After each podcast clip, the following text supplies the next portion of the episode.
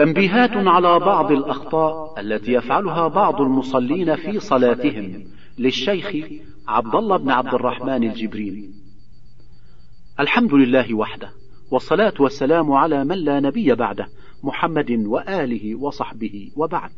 فنظرا لأهمية الصلاة وعظم أمرها وحرصا على إكمالها بما تبرأ به الذمة ويحصل به الأجر المترتب على أداء هذه العبادة وحيث لوحظ أن الكثير من العامة يخالفون التعليمات الواردة في صفة الصلاة استدعى ذلك التنبيه على بعض تلك المخالفات التي تنبه لها بعض الناصحين. ولو كان أغلبها من سنن الصلاة ومكملاتها. وهي كما يلي واحد الإسراع الشديد في المسير إلى المسجد. أو السعي الشديد لإدراك الصلاة في المسجد أو لإدراك الركوع وذلك يفوت السكينة واحترام الصلاة ويشوش على المصلين. وقد ورد في الحديث إذا أقيمت الصلاة فلا تأتوها وأنتم تسعون وأتوها وأنتم تمشون وعليكم السكينة. متفق عليه. اثنان استعمال ما يسبب الروائح النتنة المستكرهة في مشام الناس كالدخان والنارجيلة الشيشة مما هو أقبح من الكراث والثوم والبصل الذي تتأذى منه الملائكة والمصلون. فعلى المصلي أن يأتي وهو طيب الرائحة بعيدا من تلك الخبائث. ثلاثة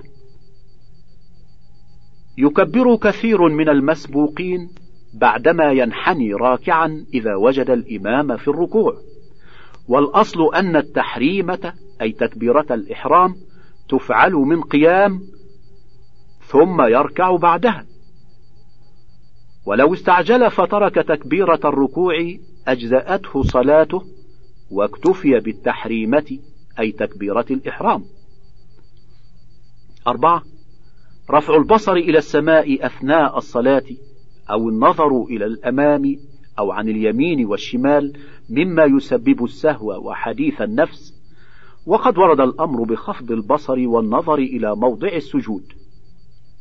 خمسة كثرة الحركة أثناء الصلاة كتشبيك الأصابع وتنظيف الأظافر والتحريك المستمر للقدمين وتسوية العمامة أو الغطرة أو العقال والنظر إلى الساعة وربط الأزرار ونحو ذلك مما يبطل الصلاة أو ينقص الثواب. ستة مسابقة الإمام أو موافقته أو التأخر عنه في الركوع والسجود والرفع والخفض فيجب الانتباه لذلك.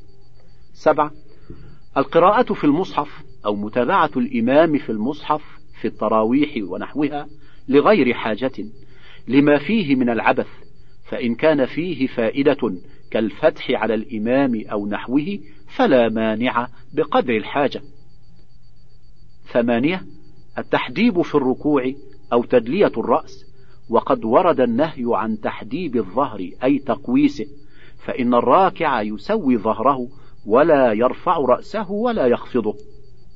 تسعة عدم التمكن من السجود ورفع بعض الأعضاء عن الأرض كمن يسجد على كور العمامة أي على مقدمة رأسه ولا تمس جبهته الأرض أو يسجد على جبهته ويرفع أنفه أو يرفع قدميه عن الأرض فلا يكون ساجدا إلا على خمس أعضاء مع أن أعضاء السجود سبعة معروفة كما في الحديث. عشرة تخفيف كثير من الأئمة لأركان الصلاة بحيث لا يتمكن المأموم من المتابعة ولا من الإتيان بالذكر الواجب وهو خلاف الطمأنينة الواردة في الحديث. فلا بد من المكوث في الركوع أو السجود بقدر ما يتمكن المأموم من التسبيح ثلاث مرات مع التؤدة وعدم العجلة. أحد عشر التحريك المستمر للسبابة أو غيرها من الأصابع أثناء التشهد. وهي إنما يشار بها مرة أو مرتين عند الشهادتين أو عند ذكر اسم الله ونحوه. اثنا عشر. تحريك الكفين عند الخروج من الصلاة من جهة اليمين أو من الجهتين عند الالتفات للسلام. وقد كان الصحابة يفعلونه فقال النبي صلى الله عليه وسلم ما لي أراكم ترفعون أيديكم كأنها أذناب خيل شمس فتركوا الرفع واكتفوا بالالتفات. رواه أبو داود والنسائي. ثلاثة عشر. كثير من الناس الذين لا يلبسون الثياب السابغة وإنما يلبس أحدهم السراويل وفوقه جبة قميص على الصدر والظهر. فإذا ركع تقلصت الجبة وانحسرت السراويل فخرج بعض الظهر وبعض العجز مما هو عورة بحيث يراه من خلفه. وخروج بعض العورة يبطل الصلاة. أربعة عشر. كثير من المصلين يمدون أيديهم لمصافحة من يليهم وذلك بعد السلام. وذلك بعد السلام من الفريضة مباشرة ويدعون بقولهم تقبل الله أو حرما وهذا بدعة لم تنقل عن السلف. خمسة عشر.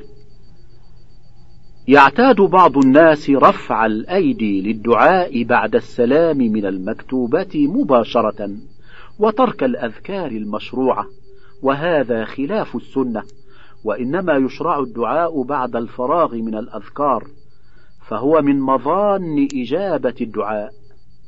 وكذا الدعاء بعد النوافل. والله أعلم.